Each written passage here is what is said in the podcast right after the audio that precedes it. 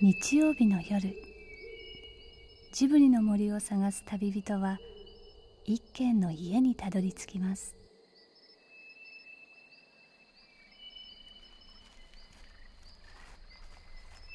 ジブリの森のラジオの川のほとり。そこに立つレンガの家はスタジオジブリ鈴木敏夫さんの隠れ家です。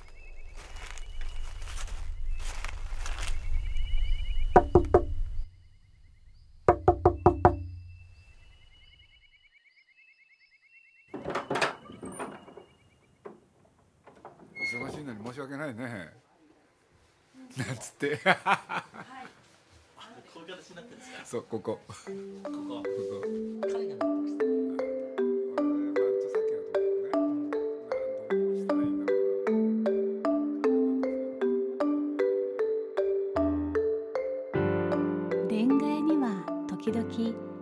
珍しい肩書きのお客様がぶらりとやってきます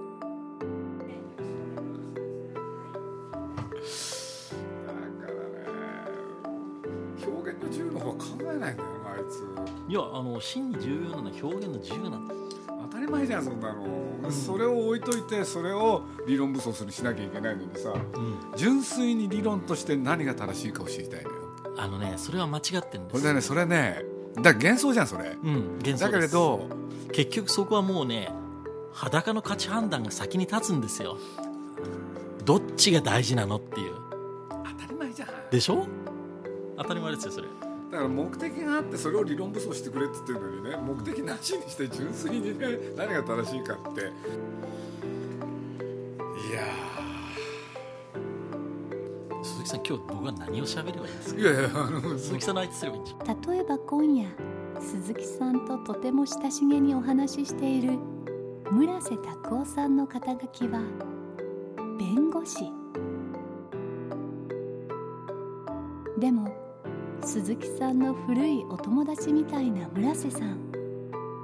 多分ただの弁護士ではなさそうです。ちょっと村瀬君のことを紹介しなきゃいけないんですけれど。何しろ今はね弁護士さんをおやりになってるんですけれど。その前はってそんな古いあれじゃないですけれど新潮社にお勤めで。で新潮社っていうとね聞いてらっしゃる人も思い浮かべるかもしれないですけれど「えー蛍の墓」えーあれを作ってもらった会社で。でその時村瀬君はまだ。入社？2年目です。2年目。これで今のねその「蛍の墓」に。1988年。88年公開ですから、ね。スタートが86年です。86年だっけあれ、はい、86年のトトロと蛍はえー、86年の秋口に鈴木さんが話持ってきてそっかそっか。ゴーサインが出てうん。具体的に動き出したのは87年の頭から。そっかそっか。あ。年末だったね、はい。思い出した。最初トトロを作ろうとしたんですよね。でトトロを作ろうとしたら徳間書店が当時何しろジブリのスポンサーなんでまあ一言で言うと大反対昭和30年が舞台でお化けと子供たちの交流を描くっていうのは 関係者一同興味を示してくれなくて。リスクヘッジをしろってことだったんでしょ？それでねちょうどそんな頃新潮社の初見さんっていう方がね、まあ、僕の友人の知り合いだったんですけれど、えー漫画のことを教えてほしいって俺で初見さんに僕の自宅へ来てもらって。俺で漫画のことを話してるうちにはっと思いついたのが新潮社がアニメーションを作ればその2本立てにすればうまくいくのかなっていう。これで蛍の墓だったんだよね。そうですね。まあ鈴木さんの悪巧みの結果ですけどね。いや悪巧みじゃないけどいやもう今もう覚えてますけど鈴木さん悪人ですからね。あれしょっちゅう使うんですってとしたね。でなんかちょっと宣伝で新しいことやりたいって言ったら当時のその徳間の宣伝担当の人を、えー動かすのに、えー僕を呼びつけるわけですよ夜。えでそれで新潮社もこう言っているとか。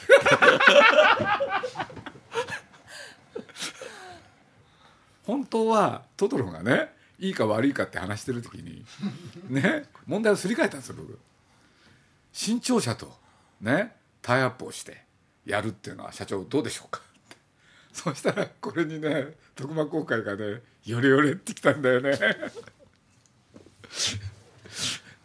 それでねえー、蓮見さんのとこへ行って「蛍なんかね漫画やるのもいいけれどどうせなら一気にアニメーションってのはどうでしょうか」っつって。鈴木さんだから宮崎さんで2本お付き合いしてぜひとも高畑さんの作品作りたくなったんですよね作りたかったんですよ。だからトトロを作りたいというより蛍なんかが作りたくてそうこんなこと言ったら皆さん怒られちゃうんだだから鈴木さんはどっちかっていうと本来はあの自分のテリトリーじゃない蛍のスタジオの方に入り浸ってで宮崎さんがそれに著しく嫉妬したという話が。それで説得して。そこで登場してきたのが今の村瀬君だったんですよ。入って入社2年目の。2年目ですね。大変でしたね当時ね。いやでも村瀬君がねすごい頑張ってくれたんですよ。全ての時間を費やして鈴木さんの言う通りにやるわけですよ。会社入って最初は僕はあの「週刊新潮」の編集部で週刊誌の取材やってるんですけども、2年目の夏に移動新しい新セクションに移動になって。だからあの時は入社2年目から3年目いっぱいで4年目の時に公開ですけども丸1年ぐらい多分徳間書店の鈴木さんの机のそばにいた時間の方が長いんじゃないか。当時アニメージュの編集長でしたけども鈴木さんが何かのようで机にいないとまあまあそこに座れやってで鈴木さんの席に座ってでだから鈴木さんが来てないからしょうがないからまあ少しあった自分の会社の仕事を鈴木さんの机の上でやってたんですけど僕は。で鈴木さんが帰ってくるの待ってたとか。毎日来てくれるわけ。いやありがたかったよね。考えてみれば別に当時別に積極的なアニメーションファンではなかったんですけれども考えてみたらまあ宮崎さんの「カリオストロ」にしても「ナウシカ」にしてもちょうど「ラピュタ」の公開直後でしたけれども全部劇場で見てたんですよね、ああなんだその人たちと一緒にやれるのかと思うとすごく嬉しかったですけどね。まさく映画好きだったのよ映画大好きだった、うんトトロとホタル。さあ制作決定って言った翌日皆さんは全スタッフ一人除いて抑えたんですよ。これは覚えてる？俺でホタル側はゼロ。高橋さんは全く動かない。しかし2人がねどうしてもやってもらいたかったアニメーターはただ一人。まあ耳を澄ませばで監督をした近藤紀文さん。でこの一人をめぐって2人がまあなんていうの争うっていうの、皆さんはねトトロを作ることになったら絵コンテがちょっとできると。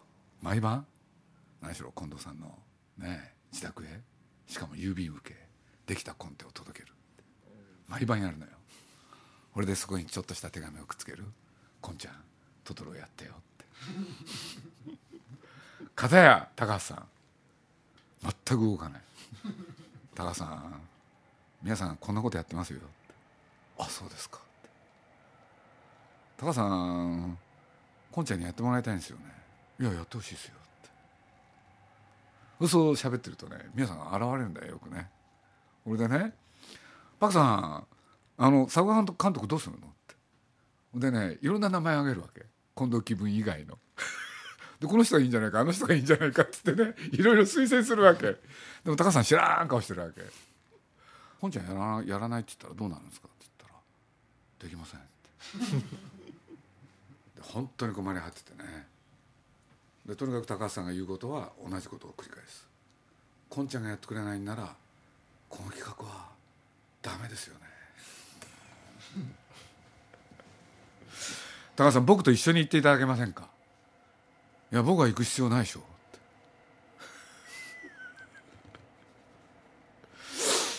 俺で皆さんは毎日せっせとコンテを書いては。ねえ2枚3枚5枚。毎日届ける。そこへ熱い手紙を入れて「こんちゃん日本の新しいアニメーション映画を作ろう」って。俺でね今のこんちゃんとこへ行って「近藤さんとにかく2人からこの言われてますよね」つって「どうするんですか?」いやなんすか?」って言ったら「決めてください」なんでなんですか?」っつったら「だってどっちがやりたいっていうのあるんじゃないですか?」っつったら「どっちでもいいんです決めてください」って「理由は何ですか?」ってどっちを選んでも恨まれる」だから鈴木さんが決めた方にしますからだったら蛍やってください。分かりましたって。でその足でね俺は当時阿佐ヶ谷にあった二馬力へ。行くんだよね。それは後で聞きました。え？その時一人なんですよ。俺で「ちょんちょん」っつって「あ皆さんいます?」っつったら当時まだねナウシカの漫画も書いててで一方でトトロの絵コンテも書いてんだけれど。やっぱああいう時の皆さんってすごいですよね「こんちゃんのことでしょ?」って「蛍をやるんすか?」って「こんちゃんが決めましたので」わかりました。僕明日から入院しますから。こんちゃんを取られたねその嫉妬で僕はもうこの作品を作れないなんていうのはねそんなみっともないことはしたくないと。でも検証編で入院ってことになればね合法的にね蛍の墓も作れなくなる。だからトトロも蛍も作るのやめましょう。ずっと黙って下向いてたんだよね俺。沈黙の中家へ帰って。朝の8時だった。忘れもしない。俺の自宅へ皆さんから電話「鈴木さん!」って「こんちゃんを殴りました」ってもういいです。すっきりしました。もう思いっきり殴りましたからね。僕ももうね余計なことは考えない。これびっくりしたな本当に「こんちゃんを殴りました」夢の中で。僕トトロ作りますから頑張ってやりましょう。性格いいですよね本当に。皆さん。高さんなんかね。あの「こんちゃん蛍の中やるって言ってますんで明日から来ます」って言ったら「あそうですか。はいわかりました」これだけ。人がどれだけ苦労したと思ってるんだでも高橋さんだってだってそれ苦労するのが仕事でしょって思ってますからね。そうそうそうそうそう自分それぞれの役割を果たしてるのになんで他の人が何か同情したりしなしなきゃいけないんだと。真剣に思ってますよね。でもあらゆることでね村瀬君にね相談乗ってもらったねまあな相談に乗ったのかどうか分かりませんけどなんかいろんな話しましたねずっとね。そういうそのジブリで夜遅くまでやったりとかスタジオ入って。音声のスタジオ入ってで帰りに、えー僕は自分の車を持ってきてた時があってそう鈴木さんを送ってですね恵比寿の自宅まで行って、そうするとじゃあ上がってきなよっつって。で鈴木さんの部屋に上がり込んでなんかお茶飲みながら延々喋ってるんですよねで夜中とか明け方ぐらいに帰ったりとかありましたね。いや多かったよ。よく覚えてる。内容に関してもね村瀬君がどんどん分析してくれるわけ。初めてライカリール作ったよね。はい。で村瀬君が作ってくれたの。で当時民生用のビデオカメラで。で2人でやったんじゃないですか。鈴木さんと2人で徳間書店の地下の会議室に夜中徹夜で全部撮影していくんですよ。ですよね確かねでそれで上映して初めてその時に全体像が分かっておおこれはすごいとか。でその上でさてどれをカットできるかと。間に合わないんだもん。でも鈴木さん絶対どう考えても何分か切らないと完成しないとじゃあその何分はどう切らなきゃいけないのか。でそれで鈴木さんが言い出したのはとにかく客観的に映画の全体像を把握してその上でなぜこれが必要なのかをきちんと論理立てて説明できないと高畑さんに対抗できないって言い出して。でしょうがないから2人でえー徳間の地下の会議室で延々撮影するわけですよ。はい2秒はい1秒とか。これ大変だったね当時のカメラだから。ねえ。でそれで全部一応撮り終わってえー最終的な仕上がりは本編88分だったんですけども絵コンテビデオは9 5 6分ぐらいあったんですよ。で9 5 6分を全部通してみてなるほどとか思いながらでその上でまだできてないところでカットしてもいいところをカットしてもいいところじゃなくてカットしても作品がかろうじて壊れない部分はどこかと、高さんだって全部欲しいんだもん。うん、完全にプロデューサー補佐を なさってたんですね。そう。もうなんか会社の仕事他の仕事なんかできないんだもん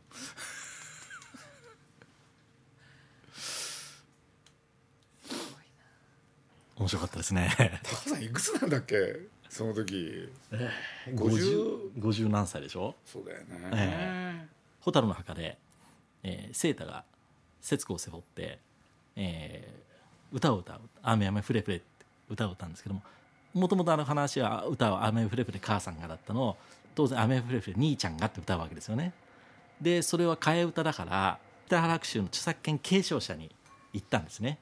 そしたらあのいや自分は父親の作品を、えー本当に苦労して生み出した現場を見てきてるから一言一句変えることはまかりならんと言ったんですよ。で、えーあそうですか。でとりあえず高橋さんと戻ったら高橋さんが怒るんですね。何なんだ。そんなに大切なものだったら世に出さずに金庫にしまっておけと。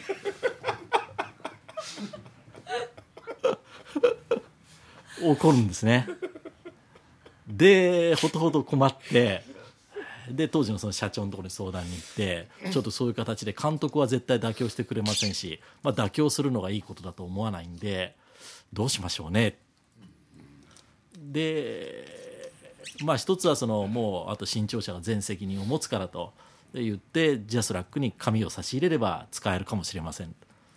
でそしたら社長が、うん、全部責任を取るでいいよと言ってくれてでそういう処理にしてで監督の要望通り使って実は権利者の許諾をその意味では取ってないんですよね。一応理屈から言うと必要な。でも出来上がった作品見てみると当然あの歌はあのシーンにとって不可欠なものだしああいうふうな歌う方するのが当然のことだし。で結局継承者も文句は言ってこなかったんですけどね後でね。でそれはいまだに実は非常に、えー残ってる部分があって結局権利至上主義にならない。要は一旦そういったあの映画でも音楽でも小説でも何でも一旦世に出ちゃってで誰かがその読者になったり視聴者になったりして楽しまれた瞬間にそれみんなのものになるんですよね。それはある面。著者はいて作者もいるんだけれどもでも作品はある面でみんなのものになるんですよ。だからその作品を全て作った人が何から何まで全部コントロールして読ませるの読ませないの何なりっていうのを事細かに言えるのはその意味ではやっぱりちょっと常識的におかしいと、えーそこのところでじゃあどう調整するのかっていうことを悩む時にですねいつもその高橋さんのそんなに大切だったら金庫の中にしまっておけばいいと。役に立ってるじゃん。役に立ってるんですよ。だってそういうふうに見る人いないもんですよね。でやっぱりそれであの鈴木さんとそうやってお付き合いしてでそんなこと考えながら。まあでもあのあれで入社2年目に鈴木さんと付き合ってああやって体験したんで結局その後会社員人生が大きく狂いまして 当然来るんですよ。やっぱりそんなに面白いこと体験しちゃうと二度とその面白いことないですからね。それその後本当につまんなかったんですよ。真剣につまんなかったんですよ。だからひどい半年ぐらいちゃんと仕事してないんですよね。蛍の墓のいろんなその後始末というかちょうどその映画公開の後ビデオを出してレーザーディスクとか当時出してで、ね本も出したし。えーいろんなことやって、えーレーザーディスク作りが面白かったですけどね。面白かった。えさっきのライカリールも入れちゃおうとかね。ーうん、記念なんだからって。入れて、えー入れてでそれであの当時のそのレーザーディスクのたるいそのチャプター飛ばしのプログラムを 組む組むとですねちゃんとそれ通りに見ると本編がそこまで行った後、えーカットされた、えー絵コンテビデオに移ってでまた本編に戻るんですよ。ですよね当時ね。えーそういうのとかやってお茶を濁してたんですけれども一通りややり終わったらもうやることなくなって強烈につまんなくなったんですよ。で半年くらい仕事してなかったらあーそしたら当時の上司から怒られて 仕事しろって言うんですね。だっていないんだもん。会社来てないのよ。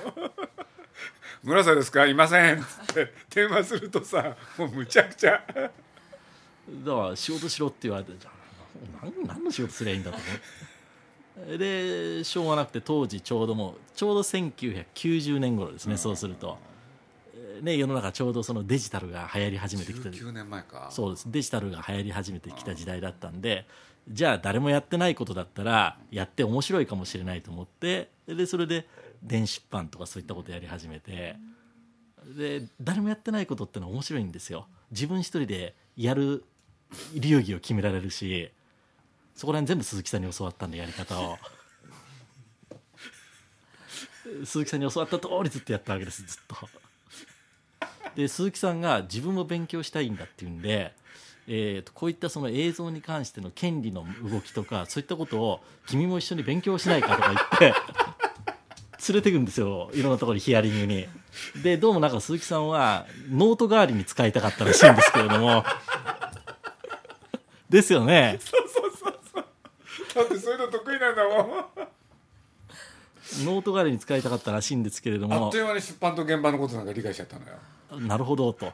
こういう理屈で世の中は動いてるのかと。勉強になったでしょ？すごい勉強になりました。あれってやっぱりあの、えー普通のあの紙の本の編集やってると気がつかないんですけれども形のないものだから結局なんか権利商売になるんですよね話が。そういう方向をやっぱりちゃんと勉強しなきゃとこれも鈴木さんの影響でね勉強するんですよ。鈴木さん勉強好きだから。それ勉強するんで勉強する以上ちゃんと勉強したくなってうちの奥さんに勉強するならば資格取ればいいじゃない。なるほど。それで弁護士になっちゃったい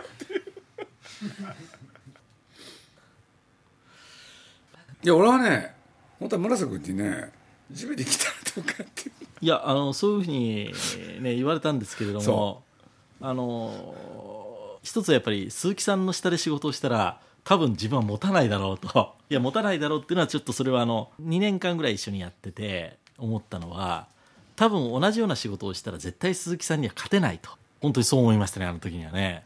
村瀬君ならできたよ。そんなことないですよ。いやあそこであのジブリに行ってたら多分今の職業にはついてないから別の人生になってたんだそうだよねいやー、まあ、そんなわけでいまだにね村瀬君と付き合ってるの。だってもう20年超えたよね。超えましたね。そろそろ。そうですね。20年超えましたね。だから86年からですからもう23年ですよ。楽しかったですね。楽しかったですね。過去にしちゃいけない。さて飯でも食いましょう。ちょっと遅くなっちゃったけど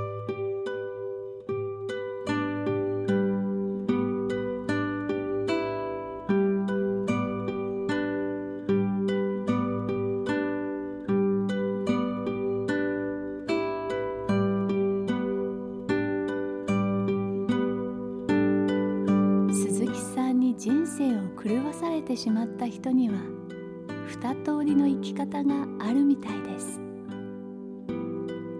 一つはジブリに入って鈴木さんと一緒に働く道。そしてもう一つはあえて鈴木さんから離れて鈴木さんができないことをやる道。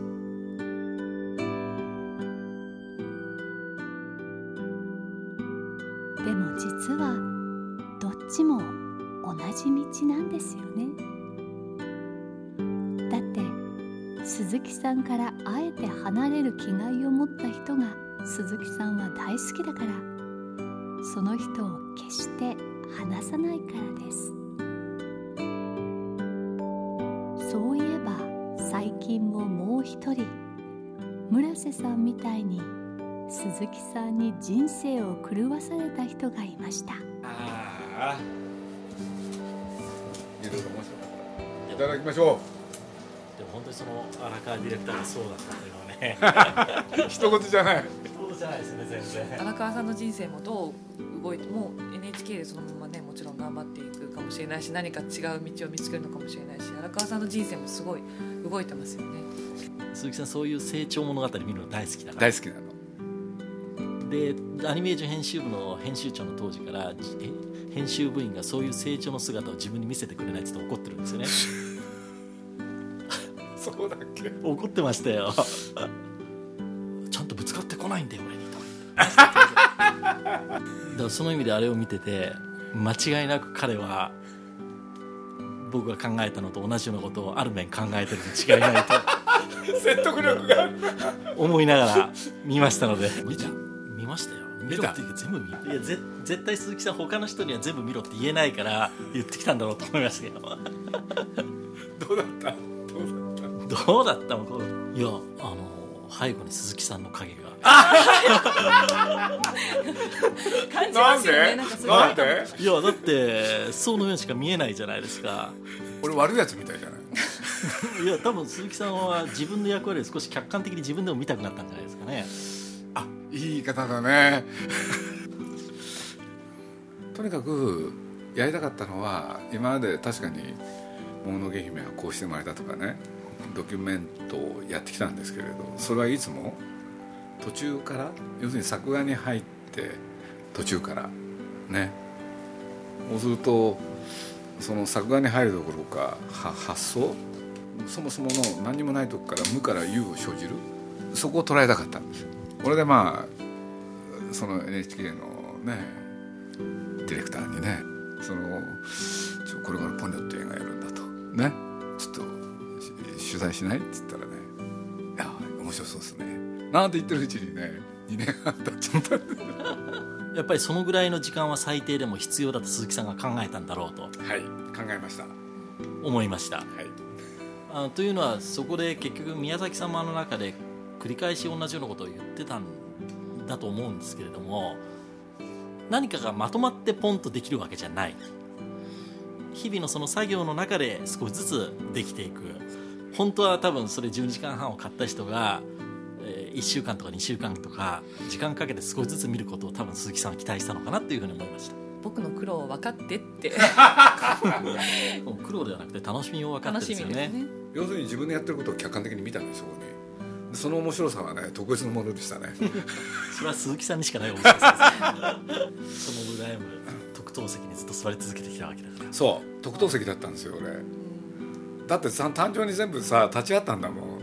ただその特等席に座り続ける根性っていうのも大変だということも。鈴木敏夫のジブリ汗まみれ。今夜の出演はスタジオジブリ鈴木敏夫伊平陽子。そして弁護士の村瀬拓夫さんでした。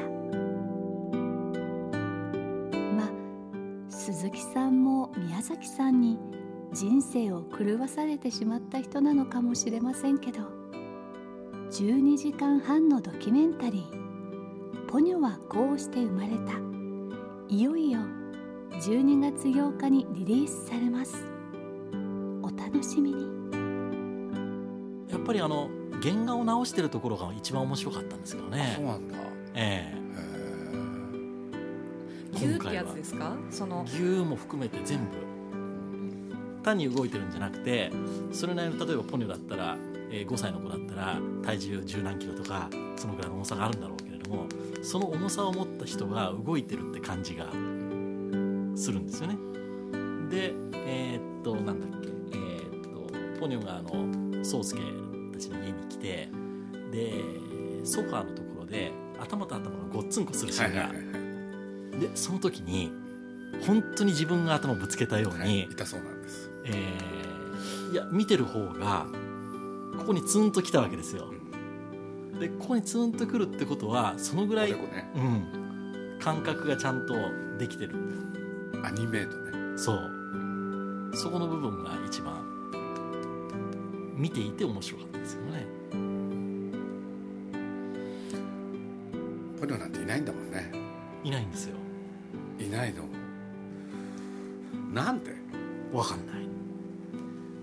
やっぱり皆さんの中にあるんだもん。その世界って。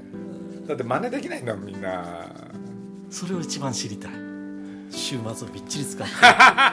一歩も外に出ずに見ましたよ。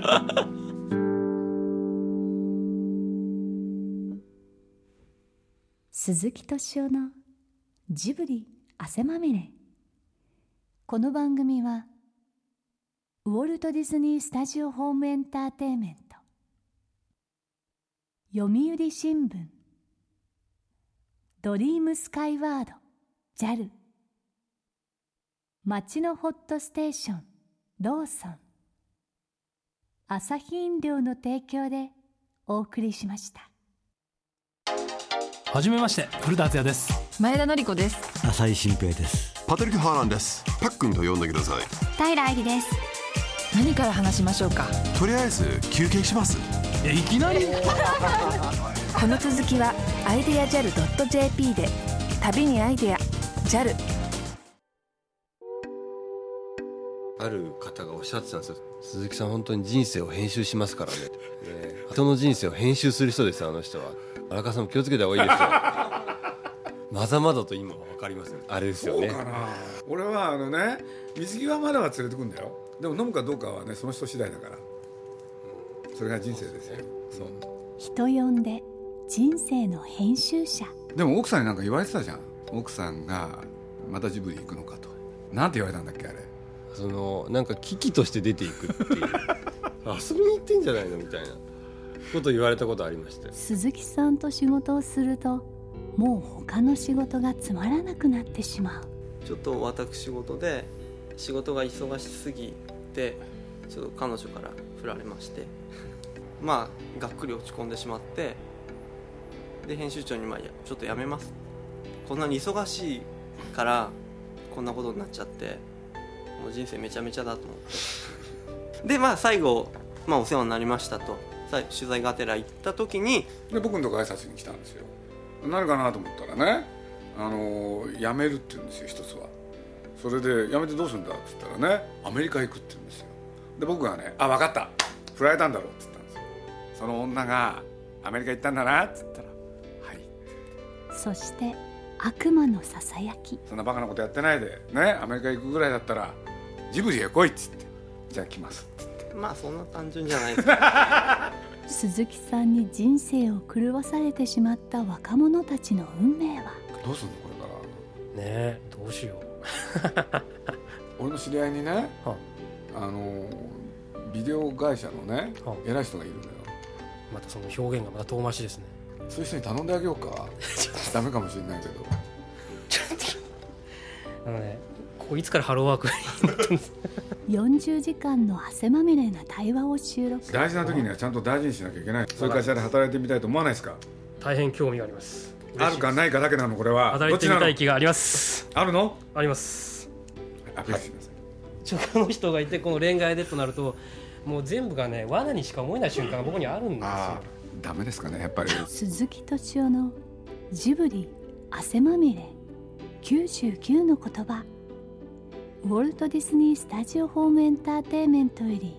発売中です。DVD なのに絵はないという